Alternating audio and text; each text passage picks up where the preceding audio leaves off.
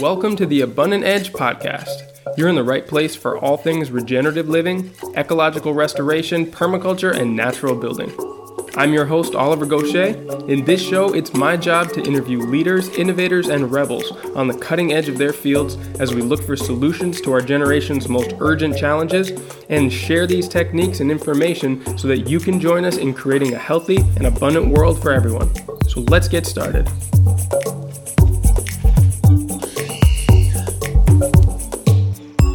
Without a doubt, the most important mission of our lifetimes will be regenerating this planet and creating a new culture based on care and stewardship for all life. But it can be hard to know where to start. After more than 150 episodes of speaking to leaders and innovators in the regenerative fields around the world, and working with clients and organizations to help them reach their regenerative goals, I've compiled many lists of essential skills and steps that anyone can take today to begin their journey towards a brighter future for themselves their families and communities, and for the ecosystems that support them. Every two weeks, I'll send you a new regenerative skill that you can develop and expand on in your own life right away. What's more is that I'm creating a community of skill builders like you who are sharing their results and stories of success to inspire you towards greater action. You can sign up right now in the show notes for this episode or on the homepage at abundantedge.com. Start your week off right by building your skills for a regenerative future. Hello and welcome everybody to the last episode in the Regenerative Agriculture series. Now, normally I would release a special episode at the end of a series that summarizes the research that I did for the interviews and the main points of the guests, but at the moment I'm putting my time and energies into some new projects and a whole new podcast launch, which will begin at the beginning of next year. Now, after this episode, I'll be releasing one more series dedicated to waterway generation before changing the format and direction of this show. Now I'll be giving sneak peeks of the new podcast in weeks to come, so keep an eye out for some of those experiments because I'd love to hear your feedback and opinions as I explore how this show can be a more effective educational resource for all of you wonderful listeners who've joined me as I've built this show up from a little passion project while I was creating a demonstration farm with my former colleagues in Guatemala to an educational platform with listeners all around the world and more than 100,000 downloads from this season alone. So I won't say any more than that just now, but I'll look forward to hearing from you as I open the platform up to more collaboration and interaction with you listeners in the weeks and months to come. So let's jump right in. Today's guest is James Ulager, the author of Beginning Seed Saving for the Home Gardener. And though this certainly isn't a talk about farm scale seed saving and propagation, I thought it was essential to include in this series. In my opinion, seed saving and selective breeding is one of the best ways that anyone with even a small yard or garden can participate in ensuring the food security of future generations. We live in a time when governments have deemed it possible to patent seeds and own genetic information. This not only threatens the sovereignty of our seeds, but every aspect of our food system as life itself is now able to be patented and owned. Yet we all still have the capacity to grow and save seeds that keep the genetic history that is the foundation of so many cultures alive and evolving. Not through technological genetic tampering, but through the stewardship and care that selects for adaptation and resilience. While this is a topic that I'm looking forward to exploring from a lot of different perspectives and advanced applications, James gives a wonderful talk in this episode that directly speaks to the novice gardener. Now, in this session, we'll break down just how easy it is to get started saving your own seeds and how powerful of an action that it actually is. We cover all the essentials like knowing when the seeds are ready to harvest, the best way to store them for good germination rates, and we even get into the more intermediate steps like working with biennials and plant varieties that don't like to grow true from seed if they're cross pollinated. Now, James does a great job at making this practice accessible and fun, and because I'm so excited to get more people saving and breeding their own seeds, I've teamed up with New Society Publishers to give away a free copy of the book. So if you want to win a copy of Beginning Seed Saving for the Home Gardener, just message me through our dedicated Facebook group called Abundant Edge Weekly Regenerative Skills and write a post about why you want to save your own seeds. I'll select a winner one week after this episode comes out and I'll send a hard copy of the book to you if you live in the US or Canada, or a digital copy if you live anywhere else in the world. I'm really looking forward to hearing from you. So, with the intro out of the way, let's jump into the last episode of the Regenerative Agriculture series, and I'll hand things over to James. Hey, James, thanks so much for taking time to be on the podcast today. How are you doing? I'm well. How are you, Oliver? Can't complain. It's uh, it's getting towards the end of May here in Spain, and this is my first year being here this time of the season. It's absolutely gorgeous. It's like summer's already been here for a month. How are things in northern New oh, England? Oh, really? Uh, well, it's just like that in Vermont too. Yeah. Summer came rather suddenly about a week ago here. Oh yeah, I can imagine that transition comes all of a sudden. It's like that for my brothers in uh, in Minnesota as well. But hey, so look, uh, before we get started going into a deeper dive on seed saving and the contents of your book, could you tell our listeners a little bit about your personal background and what motivated you to write the book on seed saving when there are already so many? Yeah, well, um, uh, thank you. The um, so I'm a um, I grew up in uh, Western Pennsylvania, outside Pittsburgh. Um, and we honestly didn't uh, do a lot of gardening growing up. Though my my father had uh, this uh, this family legends that he would tell about growing up, um, kind of as a poor coal mining family in Western Pennsylvania, and you know, uh, feeding themselves from their garden, etc. And that always really captured my imagination. Um, so when I became adult and got some of my own space, I started to um, grow uh, some of my own food with um, uh, with a lot of interest in in figuring out how I could be uh, as independent as possible. And you know, in my mind, that's an important um, word to dwell on there because I actually have long ago decided that none of us are as independent as maybe we'd like to be or think we can be, but acknowledging some of the interdependence and um, really thinking about how we can maybe take ownership of some things that we've kind of left to industry over the last century or or so. Um, so um, as we got a little bit more space, um, we I started to think about what else could I do with my garden, and I, I had this ongoing discussion with my father around why he grew onions from onion sets. I said, Dad, what what's the big deal? You know, you, you've got a you've got a little onion and you grow a big onion. I don't I don't understand it. And the the counterpoint was, um, well, you somebody gives you a little seed and then you make a big onion. What's the difference? And um, like I have many times in my life, I I said, gosh, you know, my father's right. Um, I'm not sure if I told him that yet to date because that's you know I gotta I gotta keep him uh, accountable there a little bit. But uh, I guess now the cat's out of the bag, he's going to hear about it. That yes, yeah, yeah, you got to be Dad, careful with that praise. You don't want it to get away from you. I know, right? So, Dad, you were right. If you're listening, you were right, Dad, about so many things.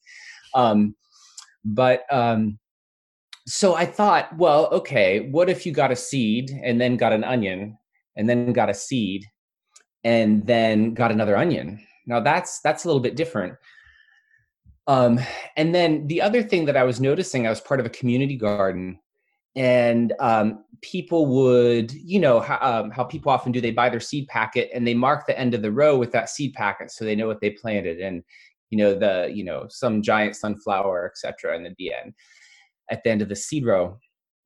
And there in that row would be giant sunflowers. And then year after year, I would notice in the in the field around the uh, around the the garden well there were tons and tons of giant sunflowers so i thought well why are we why are we making our annual offering to seed to uh to the seed company um why can't we just you know cut out the middleman there um at the same time um, I was learning a lot about gardening, and I was I had so many local heroes. I mean, Vermont's a wonderful place to learn about gardening, right? There are anybody you talk to will have an opinion um, on how to do this or that. It was a lot of water cooler conversations with coworkers, um, but what was interesting is how people who I revered greatly to grow whatever kind of beautiful tomato in our hard cold climate um, they well seed saving they would say that you got to know what you're doing there. And and people would often shy away from it and it, it became um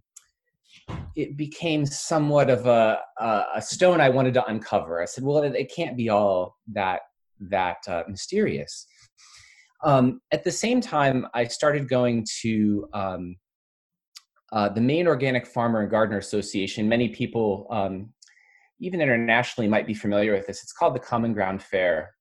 And um, this is a huge 10,000 people in rural Maine uh, every fall come and um, and it's it's a wonderful vibe. It's a great place, and and they offer um, talks on how to do this or that in homesteading or small farming. And so I started going to the seed saving talk um, and met um, who's in many ways my mentor. His name's Will Bonsall. He's written a lot about seed saving and etc. And, and Will, um, I learned so much from Will about seed saving, and I tried it out, and I made all sorts of uh, mistakes and uh, a few a few small victories. Um, and then one year I went, and Will wasn't there. And I don't. I to this day, I actually I should ask him, but I don't know where he was that year. But I said, "Oh my gosh, nobody's talking about seed saving." Um, somebody has to talk about seed saving at this huge northern new england agricultural fair. And so the next year i put an application. I said look I, you know i've been doing this for a little while. Uh, it's going to be the very basics. Um, i'm just going to share my experience. And um, and they said well sure yeah we need somebody to talk about seed saving. And um, and then i ran into will will kane next year and he said well we got to team up. You'll talk about beginning seed saving and I'll talk about advanced seed saving. And he and I have been doing that for, uh, I don't know, it seems like about a decade or so so far. And um, I've learned a lot more in that time. And um, one person um, who I met at that fair uh, asked me, Well, had you ever thought about putting your thoughts down? and uh, into a book. And I said, well, who would publish that? And she said, well, I would. Um, and that was Ingrid Witvoet from the um, from New Society Publishers. And so we, we came up with a book, and, and it's very the goal to answer, I guess, your second question of why would we write this. The goal and the purpose of the book is really to be very accessible. So it's not there are there are good manuals that are not this book for really how to save seed in a commercial way, in a way that ensures very um, high degrees of purity that really to avoid any sort of contamination and those are all good things and they're things that home gardeners want to do. The problem is is that when you're optimizing seed saving at a industrial scale or maybe even a, a small seed seed farm scale there are some things you're not going to do that are permissible really in my opinion, for the home gardener as long as they know what they're doing. Um, so you'll read, and we can get more into the details, but that you should never save cabbage seeds unless you have, you know, 200 cabbage seeds, because cabbage cabbages don't do well with small populations. The thing is, though, maybe you're the only person with a certain rare type of cabbage seed. Um, in that case, even if you can save four cabbages, which, by the way, that's there's some real reasons why that's not a good idea but four might be better than saving zero um, in what it does for saving biodiversity at our planet and etc. Mm-hmm. So what I really wanted to do was talk about what you could save on a very small scale because it's usually size scale that's the problem with with uh, in the home garden, and also talk about where you might be able to um, do some things in the home garden that maybe farmers can't do, but we can leverage our home gardens to to take advantage of some of the kind of smaller plots that we have that might overcome some of the weaknesses. So that's really what the book addresses. And it's designed, it's not laid out in a way that that's botanical. It's really laid out by difficulty level, to be honest. Um, and people at first, people when they look at it, they might be that might not seem um, logical, but it's really like if you've never done it before, just start with the first set of um, the first chapter, and if you start there, then you know the the fourth chapter might be overwhelming. But if you if you do it for a couple years or even a year, um, the fourth chapter is going to seem like the logical next place to go. So that that's how it's laid out, and that was kind of the logic behind the book. Yeah, I really like that aspect of the book and how it kind of walks people through from beginning all the way up to an aspirational set. And you also said a lot of things there that I mean, I'd love to highlight because they're so relevant to where we're at as a society globally right now, especially the one about resilience and independence. And so many people looking around at the system that they rely on for food and for other necessities and seeing the cracks in it as it's been really challenged in this crisis situation. I mean, I'm sure you've heard about a lot of the seed suppliers and companies being completely sold out as people kind of rush to try and start their gardens and do all of these basic things for themselves that we had just sort of ignored or taken for granted would get done for us by the economic global machine and realizing that if we don't start to reinvest in some of these basic skills and seed saving is certainly one of them we we could really find ourselves lacking when events like this occur. How have you seen kind of a response from the community that you're connected to reach out for this information and look to kind of i guess reestablish some independence and resilience in their own lives and processes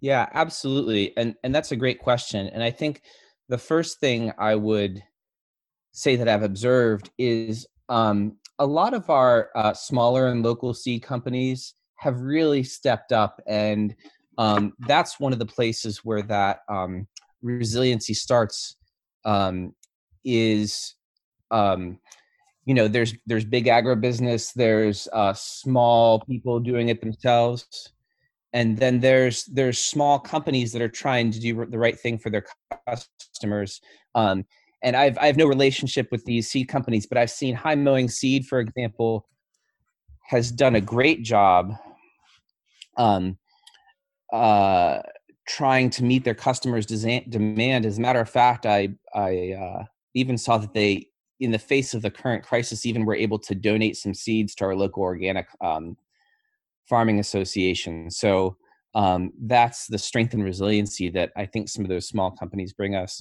Fedco Seeds is another one um, uh, who's really in. They're based in Maine. They've really done a great job. The question about how to um, engage the community response is a really good one, and it's one that I'm actively thinking about right now because even people who I might have had conversations with in the community in the past who or even I'll I'll speak to myself this is something I enjoy. I think it's important, but there's a whole new way when that I think about it in a time of scarcity. So if if we're if we're interested in this before and and now this scarcity brings it to a whole new level how do we take advantage of that so um I'm really interested in my own community um, in figuring out how to um, start talking to people about putting a few of those seeds by. There's some pretty easy things you could do, and this is a great time of year to talk about it um, to make sure that say, hey, you know what? Don't pick that whole row of green beans. Leave a couple plants at the end and let them go to seed when you're done, because um, you know you might really want those seeds next next spring. Um, so I think getting the word out is a we really need to take advantage of that right now. Now, though your book focuses on seed saving, and it's definitely kind of what we're going to highlight here, it certainly isn't the only way that plants reproduce. So let's first break down the most common ways to propagate plants to our listeners so that they know what we're talking about if we mention some jargon and some new terms as we dive deeper into this chat. Yeah, absolutely. So, um, so the, the big divide is vegetative and sexual propagation, right? So vegetative propagation is really when you're taking some part of the plant to turn it into a new individual plant um, without um, that will be genetically identical to the parent, right? So there's no exchange of genetic material, and there's there's basically no sex, right? And so um, there's a lot of plants that do that. Garlic is a good example. Potatoes are another one. We just plant new potatoes. Um, apples, you take an apple, a cutting of the tree you want. Um, and sometimes it's confusing because because these things um, largely bear seed as well. Obviously, apples bear seed, but if you plant a um, northern spy apple um, seed, so basically you're going to have northern spy be the mother of that apple, but you don't know who the father is. Um, and so there'll be some genetics happening there. So you don't know what the offspring is going to be. However, if you graft a northern spy apple branch onto a root of a different tree, you're going to get northern spy genetics, right? So that's the idea. There's no exchange of genetic material.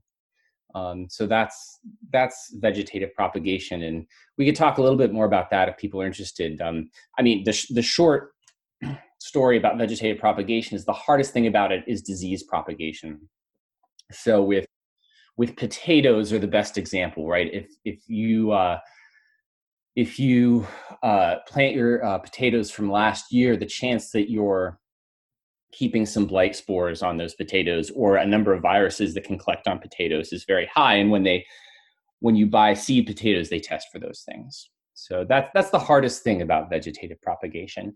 So so most of the book and most seed saving activities uh, directed towards uh, sexual propagation, um, and uh, kind of some of the different aspects of what you need to know about your plants and their sexual behaviors and reproductive behaviors, if you will, um, that can help you uh, save seed.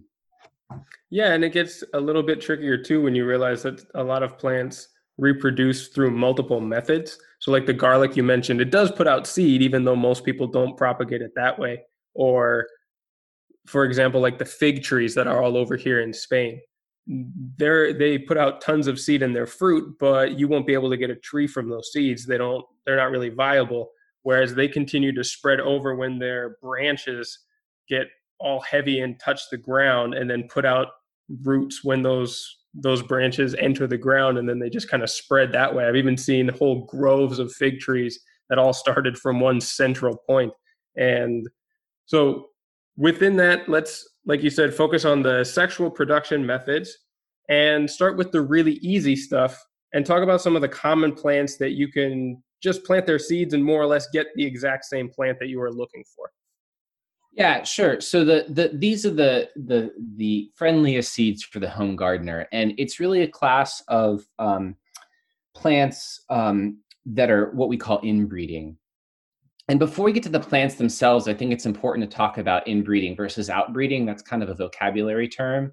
Um, I I don't really use that in a in a very extensive way in the book, but I think it's important to understand the term and the concept. Um, so, um, and I speak in in um, human analogies because it's a lot. You know, people people understand the human piece. So, um, you know, it's it's not necessarily for the bashful, but it's for a good reason um, because it helps us uh, helps us understand. So, the um, the the easiest way starting with humans is to think of think of inbreeding versus outbreeding this way. Humans are are outbreeders. And what that means is we like a large genetic population for our offspring to do well. So the, the example I often give is um, if a dozen of us um, just got fed up with how things are and we went to a remote island and we started a colony and nobody came into that or out of that colony for hundreds of years. Um, you know and we started having children. Our children would be fine. Um, but at some point our grandchildren and great grandchildren there would be some problems with inbreeding certain genetic uh, uh, uncommon genetic conditions um, would start to emerge because people couldn't help but um, having children with their own relations um, and uh, obviously that that's not good for humans. It turns out for plants this is an okay thing in certain situations not all of them. And those plants are good for the home garden because they they can tolerate the small population of your home garden. As a matter of fact some of those plants are um, even receptive to their own pollen so they don't even have to bother with exchanging pollen from from other individuals they just accept their own pollen so um, those are easy plants to to propagate so uh, peas and beans are the are the classics um, and lettuce is another really easy one. Um, a lot of us who are trying to grow lettuce for food often uh, grow seeds by mistake if it's hot and dry and we don't water our lettuce uh, in time, or if we you know have a busy week at work and uh, especially as it gets hot. Um, so that's the first first time I saved lettuce seed was by accident. We went to Alaska for a couple weeks and came back and there was lettuce seed. Um, so sometimes not saving seed is is is the challenge.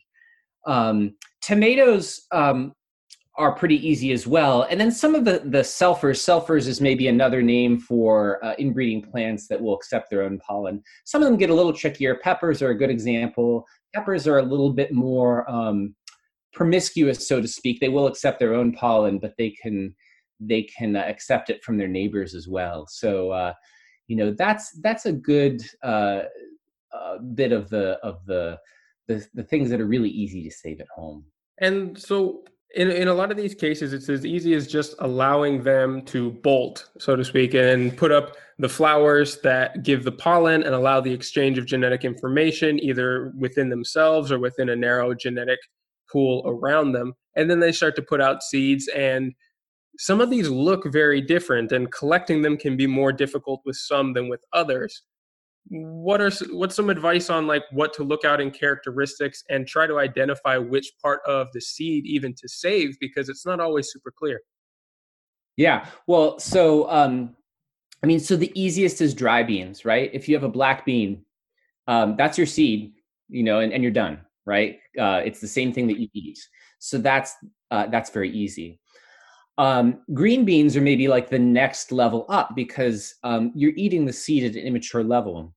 So you just have to get to the dry bean phase of those green beans. Um, and uh, that's honestly pretty easy for most of us. I, I, challenge anybody to grow a row of green beans and to collect and eat every single one. Um, so as I alluded, to, right, that's the the the, the ganbais are, are your friends in this case. So um, you know, you plant a row of green beans, you eat them for uh, you know a few weeks in the summer, and then it's time maybe uh, for me. I put my fall carrots in right after my green beans, so I pull up that first planting, most of it, but I leave a few plants on the end. And green beans are fine with that. You don't need a big population. If you save seed from just a couple individuals, that's totally fine.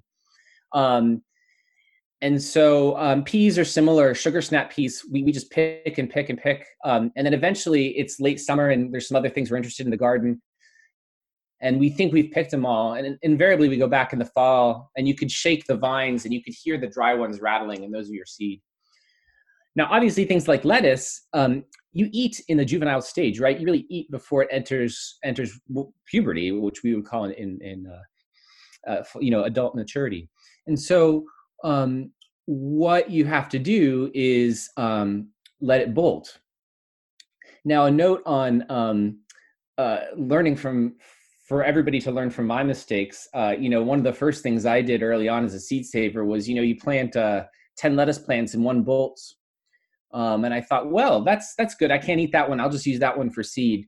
Turns out that's a bad idea because what you're selecting for is early bolting. So, uh, you know, right? So you have to you have to be careful about what you're selecting for. But the the lettuce plant will bolt, and it'll have um, it'll have a number of flowers at the top that will end, end up turning like into a little dandelion fuzz. And um, that's the one you collect. I think the other big thing with lettuce is that um, there are side shoots. They're called tillers. If you don't remember that it's okay. They're just side shoots. Um, but they they mature at a different rate. And so you don't want to try and wait for all of those side shoots to be mature. You just want that center one too. And they'll be you know they'll be nice and dry and you can smash them in your hand and they just turn into dry fluffy seed. Um, and that's when you want them the biggest enemy of that is fall rain or, or late summer rain um, because it can uh, all of a sudden you'll have a big rain and uh, there'll be lots of lettuce babies around your your mama plant. So that's that's a challenge uh, and then the other thing to think about with these things in terms of the part of the plant is is maturity right so you know if your lettuce takes 45 days to be edible. It might take 100 days to be um, seed. Same thing with green beans, 75 days for eating, but uh, maybe 110 for. So, so this is the um, you want to do these things with the spring planting, right? You know, you might plant green beans in July, and I, am speaking in New England terms here for anybody who's uh, you know listening. Um, you know, adjust for your uh, location, but particularly in a sh- place with a short summer like New England, um, for my July planting, which I can get a beautiful food crop of green beans from, um, that's the wrong one to get a seed crop from. And so once you've identified and collected your seeds, tell me a little about some of the ways to store them to make sure that they last for as long as possible and you keep them clean and ensure better success when it comes time to plant. Yeah, oh that's that's a great question. And you know, even if you're not going to save seed and you're going to buy it, this is a great thing to make sure you know how to do because you can you often can only buy as much seed as you might use for three or four years um, so uh, so storing it well uh, can save you some money the other reason it's important is that um, with certain biennials kale is a very good example here. Kale is an outbreeder. Um, so it likes a big population, but kind of like we talked about before, some in certain circumstances, the first offspring from a, a smaller population is okay. So I've had uh, a situation where I've saved uh, kale seed from just a few individuals, say four or five. And in the long run, there will be what we call inbreeding depression. So uh, you know they're not happy by um, by by sharing their genetic material amongst a few individuals. But that first year is fine. Well, it turns out if you save kale seed from four plants for one year, you get enough kale seed for the county, right? It's a lot yeah. of seed, right? I'm looking at mine right outside my window right now, and it is loaded. Right, right. You get it's huge. So um, if you you save, uh, I've saved mason jars full of kale seed, and if you know how to store it well, um, then you can you're good for a decade maybe um, depending on the size of your garden um, the other thing you could do with that is sprout it by the way microgreens in the winter is, is a, but um, but back to your question about storage. Um, so seeds, by and large, you got to put them away dry, and they and then they like cool, dry conditions. Um, and I want to put some caveats around that. The, a lot of people will naturally say, "Well, oh, good, so I'll put mine in a food dehydrator." And I've had several questions about that at different points. And the thing you have to remember about your seeds is they are alive. So it's not like an herb that uh, it's a cutting that's dead that you're going to just preserve these are still alive. So they do need a certain amount of uh, humidity um, within them to, to stay viable. Um, you're just they're just dormant, but they're still alive. So a food dehydrator is not a good idea. A um, in New England, a great place to dry them is uh, an October uh, family room with a wood stove going because um, it's nice and um, and that that works really well. Um, the in the book, I, I give a pretty extensive example of how I dry things in our screen porch. So I hang them upside down in the screen porch, which is nice. It keeps them out of the rain, but there's still a breeze blowing through there, and that that works really well hanging upside down. You have to be careful in those circumstances about. Um, about sometimes they'll drop their seed. Certain lettuce varieties will drop their seed, although some will hang on to it. So that's getting them in that dry place. Um, I call to know for certain things if they're dry enough because um, if you put away seeds that aren't dry um, they'll be moldy you know when you when you open them up. So with bigger seeds like beans I, I, call it the ping test. You get a nice metal bowl and you drop it in the bowl. If it pings you're all good. You know if you get if it sounds like you dropped a pebble in there you're okay. If it makes a dull thunk uh, you got to dry them some more. Um, but um, and at that point you put them in a cool, dry place. So we use a guest room, a closet, an unheated guest room that's probably um, through of the winter is 55 or 60 degrees and dry and dark. Uh, and that works really well. Um, you can freeze them, um, but you just have to make sure that they're nice and dry if you want to freeze them. Also, accessing them once they're frozen is a challenge because you don't want to expose you know, if you take, uh, I'll, I'll again use a mason jar example. If you take that jar out of the freezer and open it up, there's really cold stuff in there that's going to condense moisture. So you either have to let it warm naturally, or some people will seal them in, in little individual plastic packets. So you can take out, open the mason jar, pull out one year's worth of seed, and then close it back up. Um, so that that's a that's a good way to do it. I've had a number of questions. People ask me questions about well, the garage. Um, and um, or kind of unheated uh, mud rooms. We call it a mud room in Vermont. I don't know uh, what other people call it, but a room where you know, kind of an anteroom coming into the house. Um, and you just want to watch big temperature swings because uh, a garage, for example, might be uh, 20 degrees in the winter and uh, you know 85 in the summer and humid. Um, so that's just something you have to watch. So I, I tend to be cautious about those conditions. A root cellar, many people ask about root cellars. A classic root cellar is too humid for seed storage. Um, so a place where you would store potatoes and carrots is too humid. Um, our root cellar is not humid, um, but we the way we deal with that for the food is that we put them in kind of sealed plastic bins, um, and that works well for them. So uh, I've never done it, but I think I probably could store seed in my in my um, in my root cellar. Uh, but most of the time, if you have a good root cellar, not like ours, but a good one, uh, it will be too uh, it will be too moist. Um, so that's there's some things to think about in storing seed. Some seed will store longer. That's another point that um, certain seeds will um, will not be good even in the second year. So the classics are onions and parsnip. Um, and then some seeds last forever. Corn and certain wheat um, and grain varieties last uh, hundreds of years, reportedly. Um, and um, the uh, uh, my uh, my mentor, uh, my seed saving mentor, Will Bonsall, uh, tells a great story about how he was looking for a certain variety of corn and and uh, he couldn't find it, and somebody found an ear under their bed or something. I'm sure I'm, I'm mutilating that story in some way, but uh, the spirit of it is the same: is that there is this ancient ear of corn that he planted and got some viable seed from. So some things can last a long time. Beans, for example, last five years or more if they're stored well.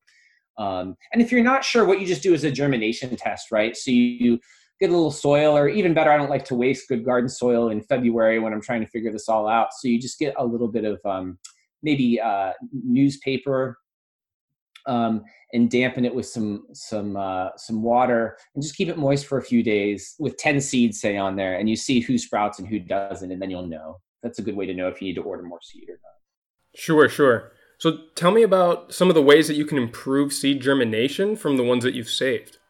Well so proper storage is is the big one number one. Mm-hmm. um, the other thing is um, doing all the seed saving, right? So if you have, uh, you know, you might get a lower germination. For example, if you have that smaller population of certain of certain plants, you haven't done well.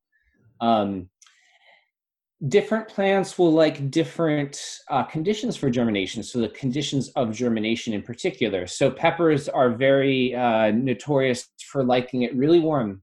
Um, you know, they like it 80 degrees tomatoes are a little bit less than that. And um, you know uh, cabbage crops you know uh, will will often do just fine coming up in coolish coolish soils so it's uh, it's really interesting to put a flat of like uh, uh, cabbage, onion, uh, peppers, and tomatoes, uh, just a seed tray of each of those, and put it in kind of a marginal, maybe a high 60s condition. And I, I do this every year because this is how I start my seeds indoors. Uh, and uh, the peppers are, are kind of like I was when I was about 16 years old, trying to wake up for school in the morning. They were reluctant and a little bit um, and the, the the Chinese cabbages they they pop right up and right, they think it's spring. Hey, it's ready to go. Well, it's you know, let's do right. it. So, Anything uh, other than freezing, really. Yeah, that's right. Right, they're fine with it. So it's really individual to to the um, to the to the plant. Yeah, okra was the other one that I really had trouble sprouting earlier than when the heat started to set in this year. And oh, yeah. now it's doing really great and I've left it outside for quite a while. They're starting to get big. But yeah, it's it it makes a big difference the the germination from the temperature that you you plant them at.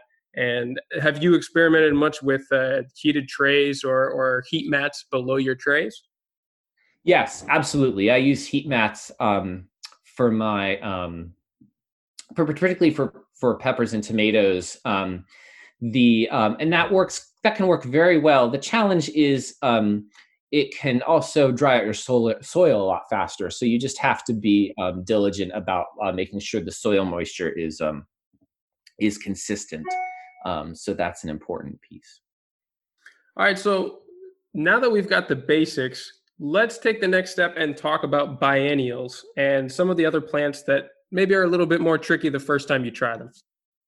Yeah, well, so biennial. So all a all a biennial is is um, something that requires, and I'm gonna uh, um, I'm gonna use a I'm gonna because I'm a New Englander, I have to put air quotes around this. That requires a winter before yeah. it will create seed, right? And so it doesn't necessarily require a New England winter. As a matter of fact, sometimes um, a mild winter's uh, even better. Um, but in any case, they have to go through a winter.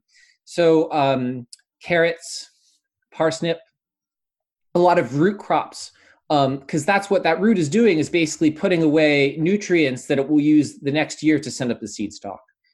Um, uh, and then most, most, not all, but most of the um, cabbage family. So uh, kale, cabbage, um, uh, and then turnips and rutabagas, um, things that are uh, again those those root root vegetables. Those are biennials. Um, there are um, this can be uh, uh, when the first time you try them can this can be the thing that says okay this is too complicated i'm not going to do that that being said there are some easier biennials that you can get through uh, the winter that um, that i definitely encourage people to try one really easy biennial is parsley um, and this is how i would recommend people growing parsley is that e- even now in the in the summer um, in New England, I have parsley growing not in the ground but in pots.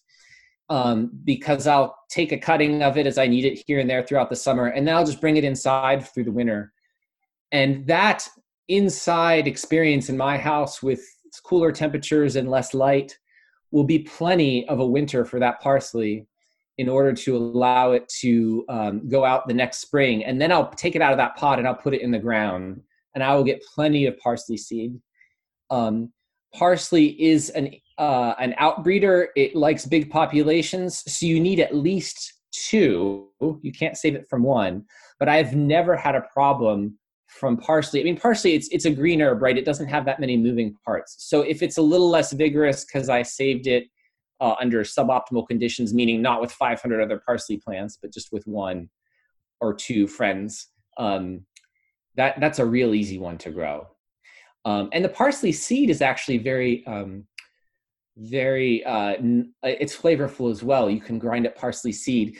And while we're on parsley, a less common plant that um, is a nice uh, way to uh, flavor soups and stews and whatnot that is totally a good biennial to save is cutting celery. Um, so there you can get celery that is has a, a habit that's a lot more like um, parsley than it is celery, but it has the same flavor as celery. It tastes like celery. And so that you could grow this to seed the same way as I just described for parsley. You know, you grow the plant the first year, bring it inside, put it outside the next year, and then you get tons of seed, and you could either plant that seed.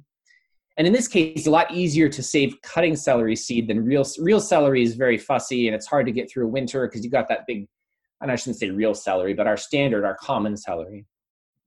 Um, but you can you get all the greenery and the um, and the seed from the cutting celery plant and then you can use either one of those to flavor um, flavor your food. So that's that's a really nice um, easy biennial. The other easy biennial is um, is kale. And um, and the uh, and again i'm going to show my region of the world here because in new england um, the hardest thing for New Englanders for some biennials is getting them through the winter without without dying in the fields. Um, kale is pretty hardy, and sometimes it will um, it will um, ev- it will live through the winter if there's a good snow cover in New England. Um, even if the top doesn't live through the winter, sometimes it will sprout from the bottom. So if you leave the root in the ground and you're patient for a little bit, you'll get sprouts there, and you actually get a fair amount of seed that way. Um, if you live in a more temperate climate, um, kale is uh, very easy to to because um, you don't have that problem of getting it through the winter. Even if I was in say Pennsylvania or Virginia compared to northern Vermont, um, kale would be a real easy biennial. Again, that's a that's an outbreeder, so it lets a bigger population, but you know it kind of does okay, particularly even in that first generation with a smaller population. Hmm one very common um, or t- uh, two common biennials that sometimes get saved even when people don't want them and i don't i don't know what this is like uh, elsewhere in the world but certainly in new england um, parsnip um, often propagates on its own. Parsnip is very hardy in the ground and um, so much it's there's they call it poison parsnip here in new england. It's actually really feral parsnip. It's um, probably some cultivated variety of parsnip that's just gotten out into the ecosystem um, and it does just fine propagating on its own so well that it's a little bit unwelcome. Um, and then the other one's carrot. The biggest problem with carrot, of course, is Queen Anne's lace. Carrot does well on its own too. Um, the problem is there's a, a, a, wild carrot called Queen Anne's lace um, that makes it very difficult to uh, to keep your carrot crop pure. So even if you just have a little bit of infiltration of Queen Anne's lace pollen, you'll get these kind of thin white carrots that aren't so good. Um, but getting it through the winter isn't so so bad. Where you get into more difficulties with biennials is um, particularly when you have a, a, hard winter like we do, is when you have to store the root through the winter. So things like uh, beets. Beets, you have to bring that root inside and keep it through the winter and then plant it out next spring without the spreen rotting. The spreen is that little place where the root meets the greens, right? That's the kind of the epicenter of the plant's life, and uh, that's gotta that's gotta be uh, intact. Um, so that's that that's what can make uh, biennials um, a challenge. The other thing is garden space for home gardeners. Garden space makes biennials a challenge because you know a lot of us don't have a lot of space, so we don't necessarily want to commit all this room to growing it out. That being said, though, um, if you you can grow a food row of say beets um, and just take a couple roots and save them for seed. Um, and then the next year you'll need you'll need a little bit of um, you'll need a little bit of room to let them grow to their full height. But uh, by and large you don't have to spend a whole year growing you know beets. You could just it could be part of your food crop in that first year is what i'm saying. They don't need their special place. Mm-hmm, mm-hmm. and so with with biennials kind of covered and you know uh, one of the things i'm noticing is you're talking about your winter specifically whereas like here i planted some beets back in november and they're actually all going to seed right now after i've gotten quite a good harvest out of them i think for places that don't get such a harsh winter worrying about bringing them inside or having to you know give them special protection during the winter is much less of an issue as well uh, yeah. So uh, all my neighbors, um, are, if they could hear you speaking, they'd all be jealous. Yeah. Um, that's. The, I've lived in those climates too. I, I there's, there's, challenges and benefits for both. Actually, that's true. And so there are, um, you know, when you're growing something a little bit out of, um, and this isn't quite a seed saving example, but it's a poignant example nevertheless. Um, we have a super hardy peach tree and we're too far north for any of the pests that really assail peaches in in earnest. Yeah, yeah. Um, right. So um, now that peach tree might only last a few years and die, um, though it hasn't so far. But if you can, there it pays off to kind of both live within the climate you're given and accept it for what it is, but also to explore the boundaries of that. Sure. Because it, especially because the off. boundaries are changing too. well, that's actually a very good point. The boundaries are changing. Um, but that's kind of i think that's a somewhat um i'm sidestepping into what i think though is a very important point in my book is that you'll read things about seed saving and while they're going to be true if you're reading them from a reliable source you have to remember that by and large the people who've written books about seed saving are doing it from a standpoint of what a seed company needs for purity and germination rate and true to type and those kind of things. And what the home gardener needs for those things aren't the same. So, um, so in in terms of the concept of exploring the edges of what's possible, um, which is kind of the, the theme I'm I'm picking up on here, um, it's really important that if you pick up like a textbook um, book about seed saving, it will say, for example, that for uh, for beans that you need at least 12 yards of space between them in order to ensure purity right? You can't grow them right next to each other or they'll cross pollinate. Mm-hmm. now the the truth is it's not like um, there's a line somewhere where they cross pollinate here and don't cross pollinate there. This is a probability and statistic thing right? So if you're a farmer growing a thousand acres of bean seed and there's a 1% chance that they'll cross pollinate, um, you have a lot more than uh, a thousand individuals in your plant field. So there's a lot of cross pollination going on, right? Um, if you only have 15 plants, and maybe you're in a little suburban garden where um, you only have 12 yards in your whole garden and you totally can't separate, um, you could probably grow those beans next next to each other year after year and they won't cross pollinate so i'll i'll give an example so i've done just this this same thing. And so i grow black beans for um for burritos and etc and then i grow this bean called uh, vermont cranberry. It's a little speckled uh kind of a brown speckled bean with red maroon speckles on it. Um and i've grown them side by side for years. And for a long time i was able when i was speaking able to say look i've never had a cross. Um and then one year I, I, I darn it, I had a cross. um, and it was a beautiful bean. It was a gray bean instead of black, and instead of maroon speckles, it had black speckles over a, a kind of this gray background. Hmm. And it was really pretty. And my thir- first thought was like, oh no, I got something that I didn't expect. But what you need to do is say, you have to stop and then say, oh, cool, I got something I didn't expect. Right. Um, and I, maybe if that bean was beautiful enough, um, I could have planted it and gotten more of those. Um, so uh, as it was, I, I, I liked it, but not quite as much as I liked the things I was going for. So it just went in the chili pot with everything else. um, but, That's the thing is like but, your mistakes can still be totally useful and wonderful, even if it's not something that you're going to continue to do. absolutely. And so, and to this day, I still grow those beans right next to each other. And I've had one cross in however many, 15 years or something. So, mm. you know, and I can tolerate that. And it was just a couple plants, by the way. It wasn't the whole row. So, sure, sure. No, no harm done. Probably the plants that are closest to each other, no?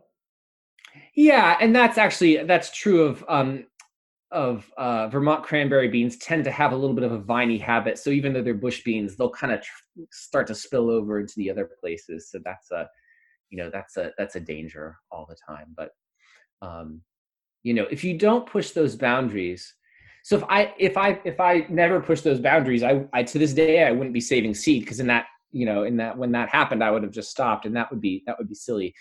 Now there's an important caveat here. If, if i had um you know my great grandfather's uh, was a Native American who gave me his special bean from, um, you know, uh, the reservation that I couldn't get anywhere else.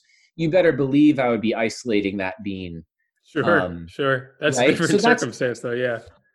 Right. So you have to leverage your circumstances so we can decide what we can tolerate as home gardeners. So you just have to, uh, you just have to keep that in mind. Yeah, there's so much more room for experimentation and you know happy accident so to speak when you're doing it for fun and for your own use rather than if you're trying to breed for you know for for market or for a farming context.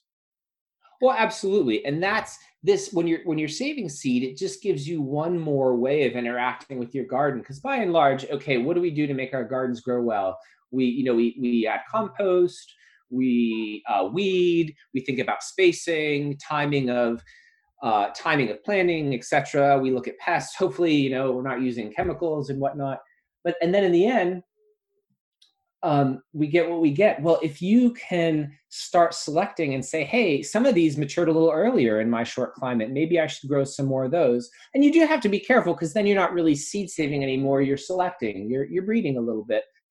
But again, as long if you're saving them for yourself or your friends and you told them what you did, then um, that's just a whole nother kind of way of interacting with your garden beyond the soil and the, it's really making the garden your your baby almost literally right? Because you're thinking about what those what you're planting and what's what's how it's going to come up and so it's really a beautiful way of of interacting with your garden beyond just the soil and the pests and all that.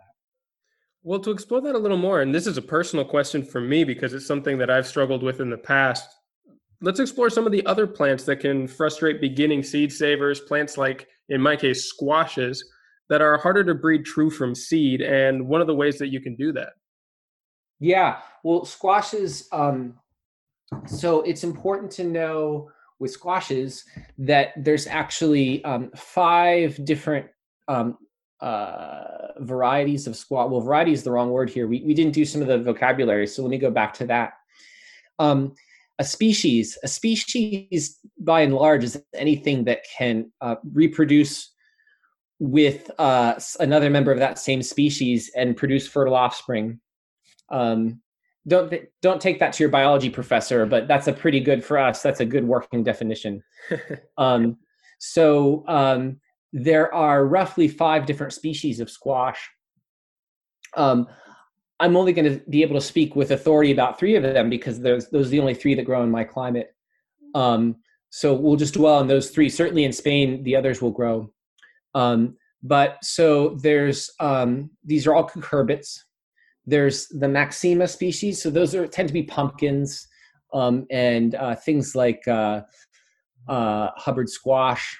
Um, there's the uh, uh, pepo, which tend to be summer squashes and some smaller pumpkins. So um, zucchini, uh, the yellow crookneck squash, and then some of the small, like New England pie pumpkins, a common uh, pie pumpkin, um, that's a pepo. And then there's moschata, which is uh, butternuts. And so if you're growing and, and let's pretend for a second i'm i'm fortunate here in this respect because where i am my neighbors gardens are pretty far away so for practical purposes let's just pretend like you know you, you don't have nearby neighbors with gardens if you're growing one pepo uh, one moschata and one maxima uh, you're good you can just let those plants um, pollinate uh, naturally and save seeds and and you're okay the biggest thing you'll have to remember is for summer squash um, you're eating them in their baby form. That's the kind of the definition of a summer squash is something you're. That's why it's summer. It's not a fall squash because you're eating it before the rind gets hard and well the flesh is still young and sweet. So you have to save it to maturity. So zucchini. I mean, again, if you've ever grown a zucchini and you've never had one go by on you, then I I I, I wouldn't believe you. Um, but uh, right, like you get these like seven or eight pound zucchinis, these gigantic oh, things. the size of your um, thigh, yeah. right, exactly. The, the, that's where the seed uh, is going to come from, right? Um, so other than that, if you only are growing, uh, a, so if you had a zucchini, uh, a jack o' lantern pumpkin, uh, and a uh, and a butternut, you're you're you're done. Um, and as a matter of fact, around at our place, there's not too many different um, uh, butternuts that do well, or moschatas, I should say, that do well in in northern uh, New England. So uh, some of the big crookneck um, kind of butternut family squashes that grow Pennsylvania, Virginia, and South uh, don't do well here. So I never worry about the purity of my um, butternut seeds. I just I always let them open pollinate each other. For other um, for the other varieties of cucurbits like um, like zucchini for example that's a challenge because i grow zucchini and uh, um, uh, a pumpkin that are both pepos right and so i have to I, I can't just let them pollinate each other. So the easiest thing honestly to do is to hand pollinate. And i don't know if that's something you want to go um, into detail in but it's it's it's not it's not as hard as it sounds and it kind of helps you get to know your plant a little bit better. Um, but you just need to hand pollinate them. And um, and then you can you'll actually it's pretty easy to save things with some purity.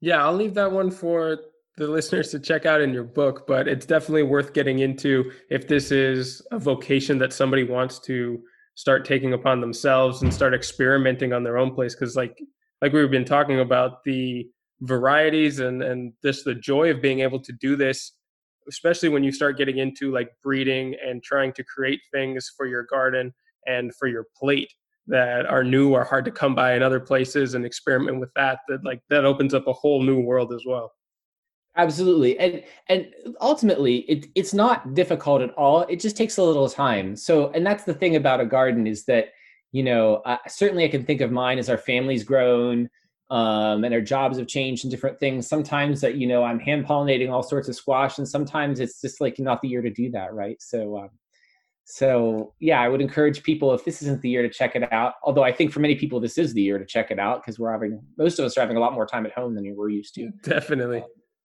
right. well, so James, that gave me uh, answered personally a lot of my questions. And can you tell our listeners where they can find out more, where they can get the book, and how they can get in contact with you? Yeah. Um, so um, my my email is very simple. It's uh, jim.ulager, U-L-A-G-E-R at gmail.com. And I'm happy to uh, to uh, you know chat with people about seed saving. It's one of my favorite things to do. The um, the book is from New Society Publishers. It's called Beginning Seed Saving for you know, Home Garden, and it's um, it's available at you know uh, um, uh, just Amazon and other uh, uh, booksellers, so uh, it shouldn't be too hard to find. Um, so uh, I, you know, people should check it out. There's there's lots in there that's pretty practical that um, can really help you on your first few steps.